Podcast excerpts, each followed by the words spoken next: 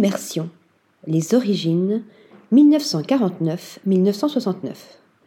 Plonger dans un bain de billes de polystyrène, de ballons ou de plumes, se perdre dans un labyrinthe de miroirs ou errer dans un espace élastique, c'est ce que nous propose l'exposition du Musée des Beaux-Arts de Lausanne, la première à retracer l'émergence de l'art immersif entre 1949 et 1969, avant qu'il ne devienne, à partir des années 1990, l'une des principales formes d'expression du champ artistique.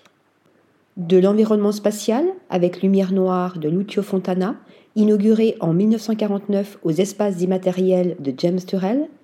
en passant par la caverne de l'antimatière de Giuseppe Pino Galizio ou la Feather Room de Judy Chicago, un espace lumineux rempli de plumes élaborées pour le plus grand plaisir des visiteurs en 1966, ce sont 14 environnements qui nous permettent de revenir aux sources de cette forme d'art visant à dépasser la matérialité de l'œuvre. Outrepassant les genres et les mouvements qui s'y rattachent, de la performance au happening, du spatialisme italien au mouvement light and space américain, en passant par l'art cinétique ou le groupe zéro, l'exposition nous permet de revivre les expériences totalisantes de ce que Fontana appelait l'art spatial. On pourra ainsi, avec Usco et leur psychédélique fanflashtique de 1968, mêlant lumière, image et son, atteindre une simulation sensorielle totale